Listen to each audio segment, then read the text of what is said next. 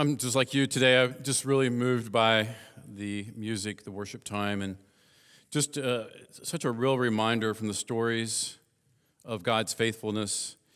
Most of us in here have been through tragedies, maybe some even experienced tragedies this weekend. And you realize that the only thing that you have to hang on to, which is real at that time, is God. And here at Grace, we teach through the Bible, we teach through books of the Bible. And I'm going to tell you why we do that. We do that because in the darkest places of life, when we're looking for answers, sure, circumstances, we can see God's handiwork in nature, in the things that happen. But the way that we know what God is saying to us is through His Holy Scriptures, through His Word. And so, if you're a guest here today, we go through book by book and we teach through a book verse by verse. And so it's a little different maybe from some of the churches you've been a part of who are more topical and more like this topic this week, this topic that week. We go through books because we want to see what God has to say. And we've been going through the book of Second Timothy, and we're going to cover an entire chapter, look at some highlights of some, some things we've talked about because everything that we need to talk about is found right here in the chapter that we've already been de- dealing with. But before I do that, I want to tell you real quick about one of the best gifts I ever received. My wife got this for me, I believe, a couple years ago. This is a study Bible or a notes taking Bible, not a study Bible, notes taking Bible. And basically, what this is, it has wide margins on both sides where you can write down the things as you learn, as you hear a preacher speak as you are in your quiet time, and you can take these things down. And why I like this better than a journal is because nobody ever gets rid of a Bible. This will be passed down from generation to generation to my kids, to their kids. And, and so this is something that's lasting that I will not get rid of. And so I want to encourage you maybe to come up with a system for you where you're thinking through what God's saying. You're not just reading the Bible to read, but you're reading to hear from God. And I want to give away um, one of these study Bibles today just to kind of highlight our book table back there by giving away a book and this uh, study Bible. Uh, a couple seats in front of you, there's uh, one of these things. There's two seats that have these in front. If you just look in front of you, the seat in front of you, and reach up and grab, it's in front of you, uh, stuck behind the seat ahead of you. Anybody want to acknowledge that you have one there? All right, cool. Lauren, you have one. Come up here. And somebody else, who else has one? All right, somebody over there. All right, somebody come up. Who is that? Rylan, come up here, Rylan. And if you have one, give it away to somebody else, all right? And Rylan, I got a book for you. This is a book we are giving or selling back at the book table. It's called How to Grow. And uh, Rylan, if you want to take this and give it to somebody else, or you can keep it for yourself, that's fine. You can have that too. Thanks, man. And so we're people of the book here. We want to know what Scripture says. And so I hope if you return, if you're a guest and you return here, you will see that as we finish just going through Second Timothy and studying the Word, how God speaks to us through Scripture. So let's pray, and we're going to look at chapter 2 of Second Timothy, and then we're going to look at a few verses that are mixed in that we've looked at already, as well as two verses at the end of the chapter. Let's pray. Father God, we thank you for this day that we can celebrate, to draw extra attention to a truth that we should really celebrate every single day, that we should never have a day pass that we don't contemplate the significance of your crucifixion and resurrection. And God, we thank you, as, as was sang so well in our songs this morning, of the difference it makes in our life, how that when you come into our lives, that you begin to change us and mold us, and we find our complete forgiveness and our right standing only in Jesus and not in what we do. And we love you and we thank you for the way that you're working. In Jesus' name we pray. Amen. Back in the early 90s, when I moved to Tallahassee from Chattanooga, I was sort of a marginal Braves fan at that time. If you know the history, if you're as old as me and know the history kind of the Braves there, you know that the late 80s to early 90s were a pretty rough time for the Braves, all right? They did not do very well at all. But something changed, and me not really being a big fan in the 80s, even though right there in Chattanooga, the Braves was like the team, you know? Um, it, it, something happened. They started to click. They had the right pitchers, the right hitters. Everything clicked. And in the 90s, they went on an unprecedented streak of winning their division and just incredible, incredible seasons. And it was amazing because in the 80s, the late 80s, nobody really was a fan uh, of the Braves. I mean, they were a fan. If you lived in Atlanta, you liked the Braves, but I mean, the attendance numbers were dismal. I mean, very few people came to the game compared to when they started winning because nobody likes a loser, honestly, do they? Nobody likes a team that just loses all the time. I mean, you got the few committed core, but beyond that, you know, it, it's it, everybody's fair weather. They want to feel good. They want to feel like they're winning, that the good things are happening. And so that's why when you got to the 90s, the stadiums were packed. There was this, this electric in the stadium if you were there. And you know that those moments, there was this, it was this, it's incredible. Hard to describe the moment. Everybody likes a winner, nobody likes a, a, loser, and only real fans stick it out during those tough times. And I'm going to compare that to our faith because in this context of 2 Timothy, Paul is writing to Timothy, who's a young pastor, who's in a church at a place called Ephesus, and he's there and he's really, really suffering. And he's not suffering physically necessarily, but he's suffering through a lot of people in the church, false teachers who were belittling him, looking down on him because of his age, not giving him the respect that he was due. And at that season of his life, he was pretty much feeling down and rejected and maybe even contemplating leaving the ministry altogether. And Paul writes to Timothy to encourage him. And he writes, 1st and 2nd Timothy are really a lot of words of encouragement. But I want to come to chapter 2, verse 8 for really the, the central encouragement that Paul gives Timothy in this moment when he's feeling down because he realizes, Paul realizes, just like the fair weathered fans, everybody wants a winner, nobody wants a loser unless you're true, unless you're true to the team. And he's saying, Timothy, you need to be true to who it matters, who matters. And that's Jesus Christ. Look at this. Verse 8. Remember Jesus Christ, risen from the dead, the offspring of David, as preached in my gospel. He says, Okay, Timothy, remember Jesus. Think about Jesus. Remember what team you're on. Remember what matters. Even though you feel like right now that you're, you're dealing with so much stuff and Jesus may not feel close and personal at this moment and you're, and you're really, really hurting here in this moment of time, remember Jesus. Think about Jesus. Now, honestly, would Timothy like literally forget Jesus who made such an impact in his life?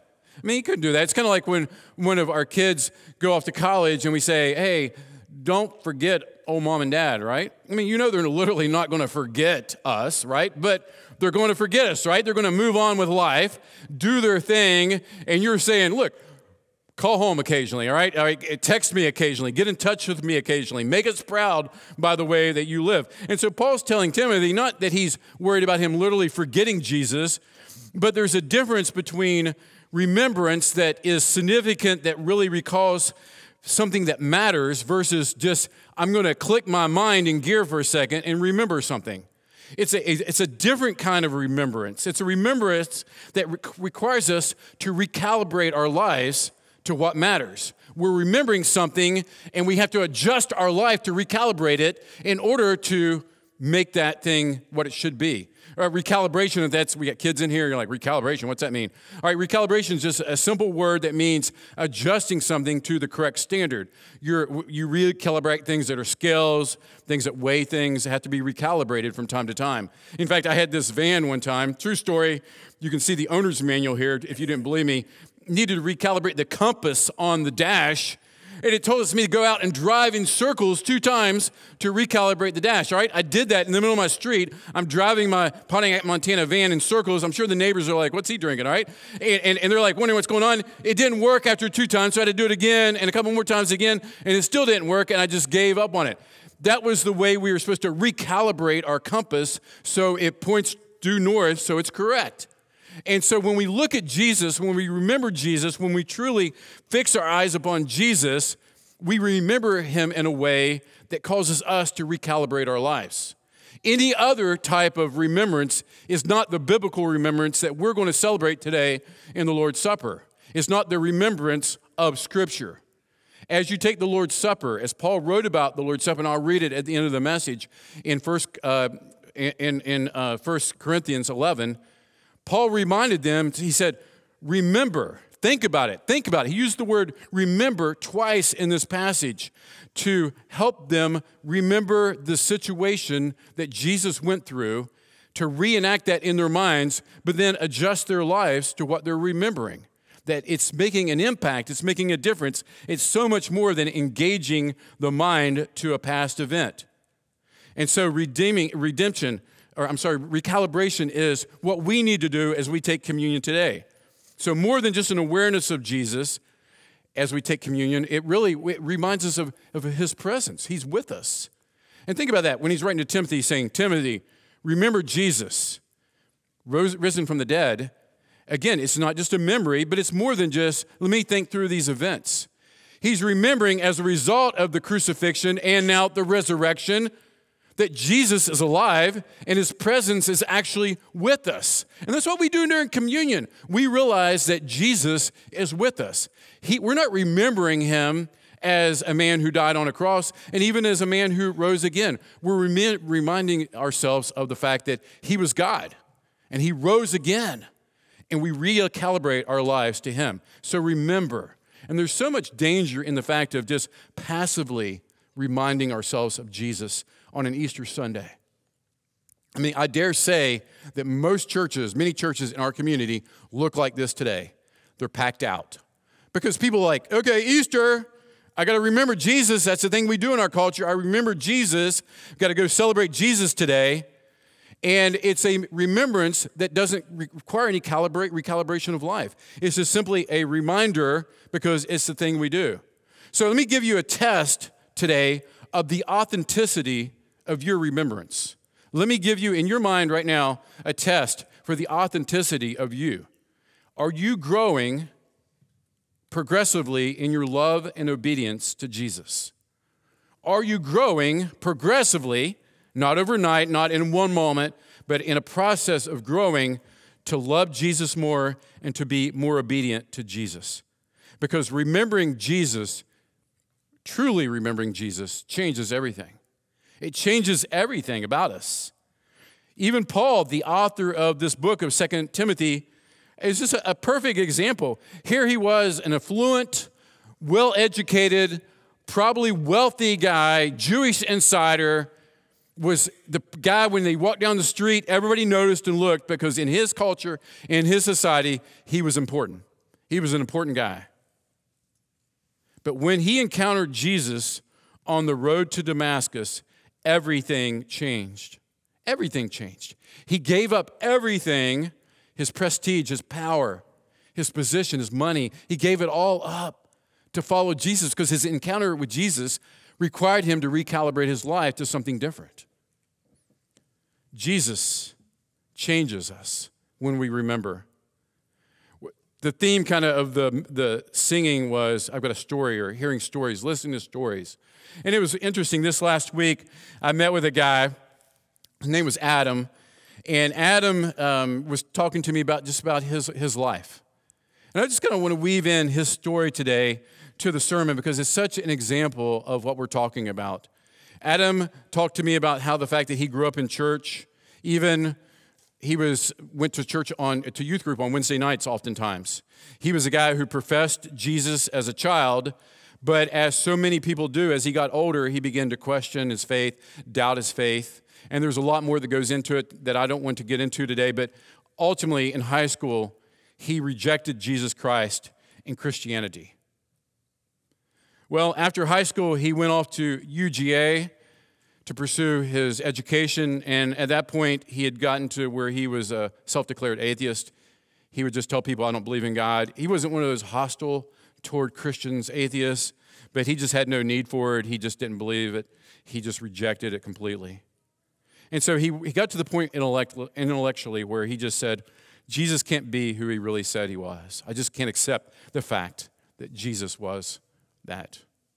See, he knew about Jesus, but he didn't know Jesus. And look back at verse 8. Remember Jesus Christ. And Paul makes a point to say, risen, Timothy, risen from the dead. Timothy knows that, risen from the dead. And as in all historical events, there could be room for intellectual doubt to these events because you can't prove them empirically. You can't know. I mean, you weren't there to see it. But Paul's writing and he's saying, look, this happened. This is true. And not only that, many, many people, thousands of people devoted themselves to Jesus after he rose again, even though it ultimately would cost them so much, like Paul it did. And many people who followed Jesus not only were persecuted by the government of their times, but worse, they were persecuted by their own family and their own friends. Even the disciples themselves, if you know the story after the crucifixion, when Jesus was arrested and was about to be crucified, they ran off like scared children. They were terrified. They had no backbone, and only Peter was able to stand at a, at a shot where he could see, or possibly John as well. And even Peter denied Jesus three times in that moment under pressure because he didn't want to be taken and, and done what Jesus was having done to him. But these same guys who ran like scared children many, the majority, 10 of the 12, gave their lives for Jesus. They were martyrs for Jesus. Why would people do that? Why would people die for someone who was in a grave? They wouldn't do it because the tomb was empty and they knew it, and hundreds of people, including them, saw Jesus after he rose again. 1 Corinthians 15, 6, Paul's writing, and he's just saying, Look, uh, Jesus was seen by more than 500 people uh, and don't take my word for it, he says, more than most of these are still alive. Most of these people, you can go and find them, knock on their door, and talk to them. You saw Jesus? Yes, I saw him after 500 people. And so Paul is making a point to Timothy look, Jesus, remember Jesus. Think about Jesus, but not just in a way that gives intellectual assent to Jesus, but in a way that understands and remembers and recalibrates your life to him. And then he says, Remember Jesus, risen from the dead, the offspring of David. What does he mean by that?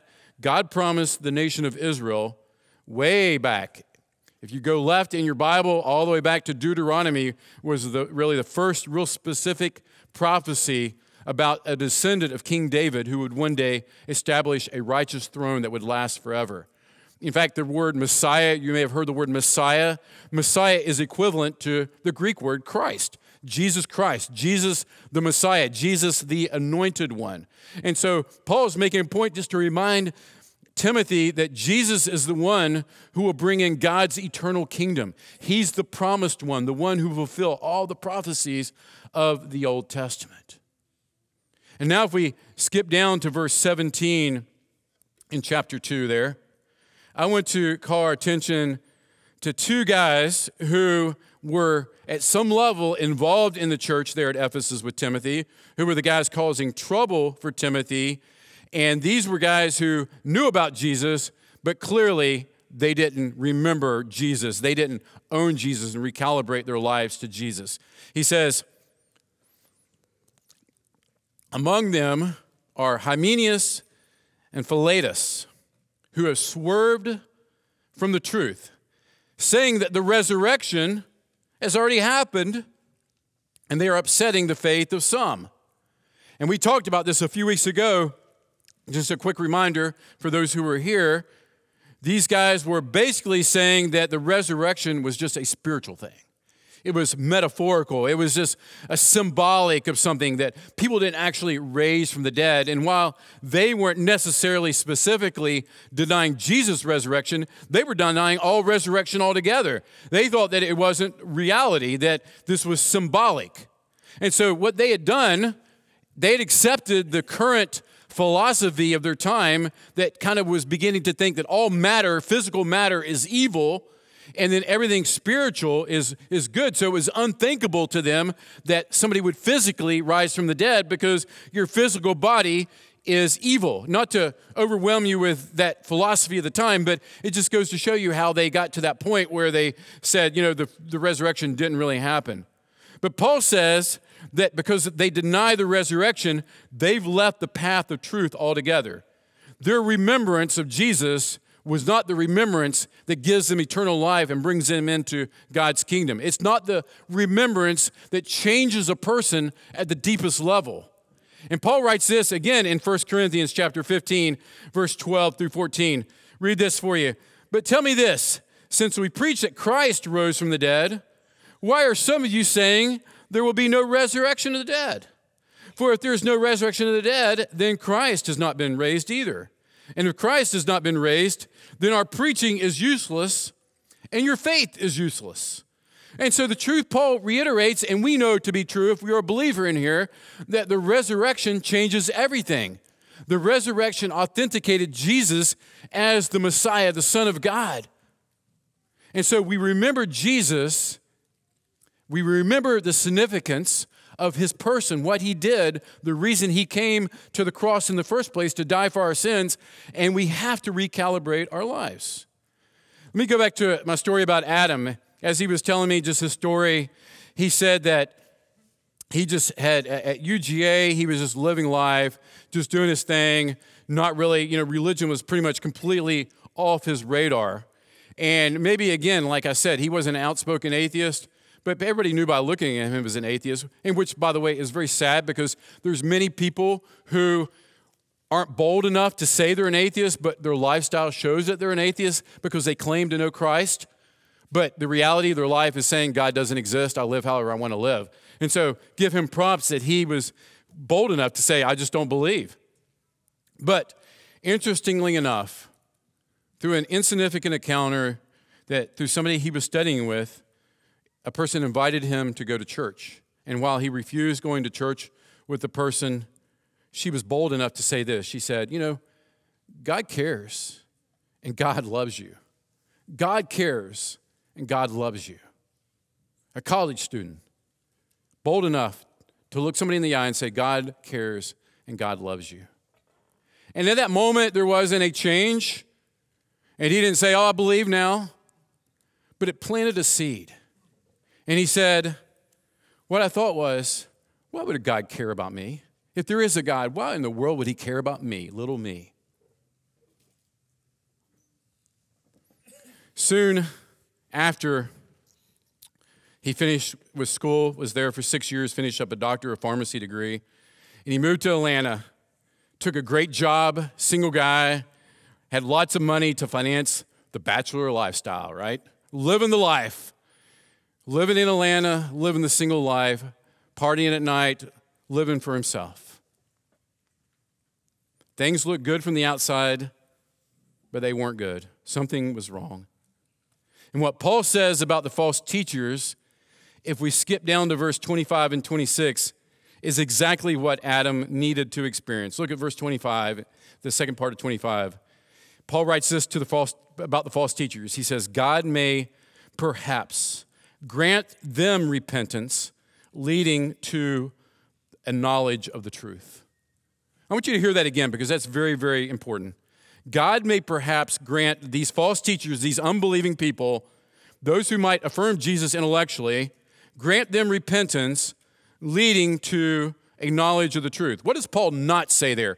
Paul doesn't say, I hope these guys get smarter so they can figure this out.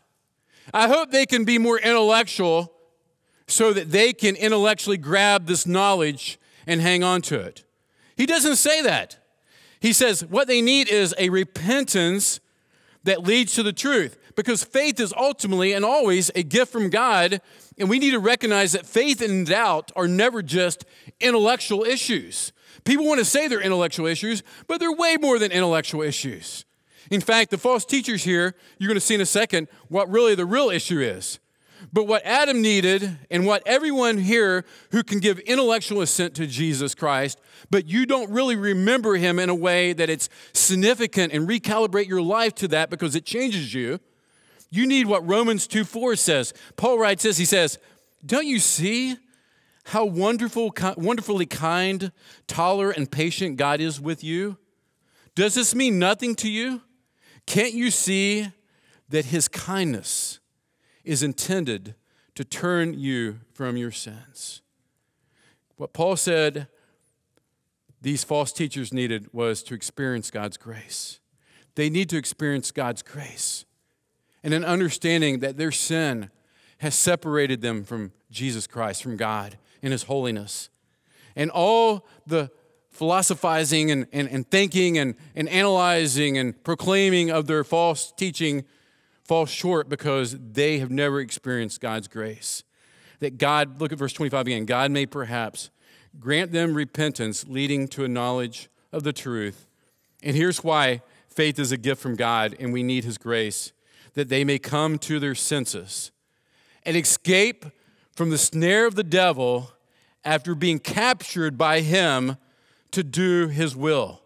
Never, ever lose sight of that. And some of you may be checking out right now. You may, like, Satan, yeah, that seems far fetched. It seems like so ancient. Life is a spiritual battle, it's a spiritual war, and there's a true enemy of your soul who hates you intensely, and his goal is destruction of you. And he will stop at nothing until that happens. And Paul writes, these guys need to come to their senses, that Jesus would grant them the grace to come to their senses. This Greek word that we get come to our senses from means to awaken from this drunken stupor that you're in, to return to soberness, to be sober minded and think clearly. And so Paul says they'll come to their senses. They'll come out of this spiritual fog that Satan has blinded their eyes. And let me tell you, that's exactly what happened to Adam. One morning after a, a, late, late night of partying, he wakes up laying in his bed. He's feeling terrible, full of guilt, and he asks himself, What in the world am I doing? What am I doing? Satan had made him a captive to his desires, to his selfishness, to himself. He was spiritually blind, and God began to open his eyes so that he could see clearly the deception that he was under, so he could escape the snare of the devil. And if you're like me, you think, when you think snare of the devil, you think of pentagrams and blood sacrifices and so on. I grew up in the 80s, all right? The, the, bands, that's what they did. They wanted to see, show me how evil they are, all right? All right, they're going to get album covers with pentagrams and satanic symbols, but it was all marketing for the most part because Satan doesn't work that way. I love the way Russell Moore puts it on this quote that'll be on the screen. The devil just doesn't usually appear in goat headed horror trying to tell us how much blood he once sacrificed. After all, the devil is a deceiver and an accuser. What he wants is to herd people gent- gently toward death without them ever even seeing it as death until it's too late. That's what Satan wants to do. He wants to capture us. He wants us to think, you know what, Jesus, yeah, he may be real, he may have existed, but I'm not going to recalibrate my life for him because I have no real need of Jesus. I have no real need to, to change my life. And what Satan wants is for you to be a good religious person who pays your taxes, you're moral, you're a pretty good family man for the most part that people know. You're doing all the right things, so maybe one day you'll tip the scales and God will let you into heaven. That's what Satan wants you to buy into today. And you've missed everything that we've sang and everything that we talked about if you arrive at that conclusion that I hope one day I'm good enough to tip the scales, because you won't be, trust me. Jesus paid the sacrifice for your sin. Jesus lived the life that you couldn't live. He died the death in your place, sacrifice so that you could have the great exchange Christ's righteousness, He takes your sin. You take His righteousness, He takes your sin. Amazing. Somebody told me this morning, I just don't feel worthy. And I said, You're worthy in Jesus. You're worthy in Jesus because Jesus paid it all. And all to Him you owe. And we live our lives for glory for Him because who He is. And He took our lives and He recalibrated them and put us going in a different direction. That's the remembrance that we celebrate in communion and that's a remembrance we should be celebrating today for Easter. Well, over the last few years, God began to get a hold of Adam and work on him. And I'm here to tell you, Adam's going to be baptized. He's right back there. Raise your hand, Adam. Picture on the screen right here of him and his family. Adam's going to be baptized in a couple weeks. That's an awesome story, isn't it?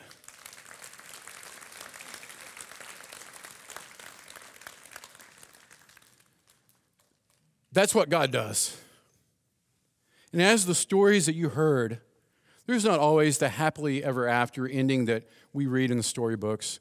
Sometimes it is a child that we lose, or a parent we lose, or a tough situation we go through, but we're all going to go through those things in life. But when we recognize and we remember Jesus, that the reason he died and the reason he rose again is so that we could have his presence and we could have a relationship with God, and that sin will no longer come between us and God. And he invites us into his family. And he recalibrates our life because his love and his grace and his goodness is just poured out upon us. And there's no way that you can affirm that intellectually over the years of your life and not be changed in some way, shape, or form. That you're growing in obedience and holiness to Jesus and that you want to know more of him. And it may not look perfect, and you may feel unworthy a lot of times, but you look to Jesus, you remember Jesus, and you keep your eyes on Jesus. You read his word, you be in his word, you hear from his word, you write down, here's the things that Jesus has shown me from his word. And you remember those truths, and you live your life based upon this reality, not what I feel. Because if you just base it on your feeling, you're going to be the 80s Braves fan who abandons the team. But if you base your, uh, your, your, your hope and your faith upon Jesus and His Word, no matter what you go through, you give testimony to the fact Jesus is alive. I will live forever. He paid it all. I can rest in Him. As we go to a time of communion today, Communion, again, is all about remembrance and responding.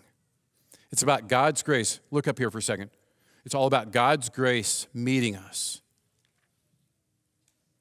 I'm going to read for you. It won't be on the screen. Just listen as I read this. 1 Corinthians 11, Paul writes, For I received from the Lord what I also delivered to you that the Lord Jesus, on the night that he was betrayed, took bread. And when he gave thanks, he broke it and said, This is my body, which is for you. Do this in remembrance of me. In the same way, also, he took the cup after supper, saying, The cup is the new covenant in my blood. Do this as often as you drink it in remembrance of me. For as often as you eat this bread and drink this cup, you proclaim the Lord's death till he comes, till he comes back and establishes his kingdom forever.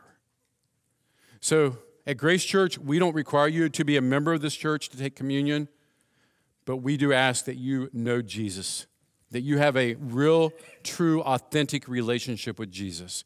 Doesn't mean you're perfect. Maybe last night you sinned terribly, but that means that you say, Jesus, I know you're my Savior. I know my faith is in you, and I confess that sin to you.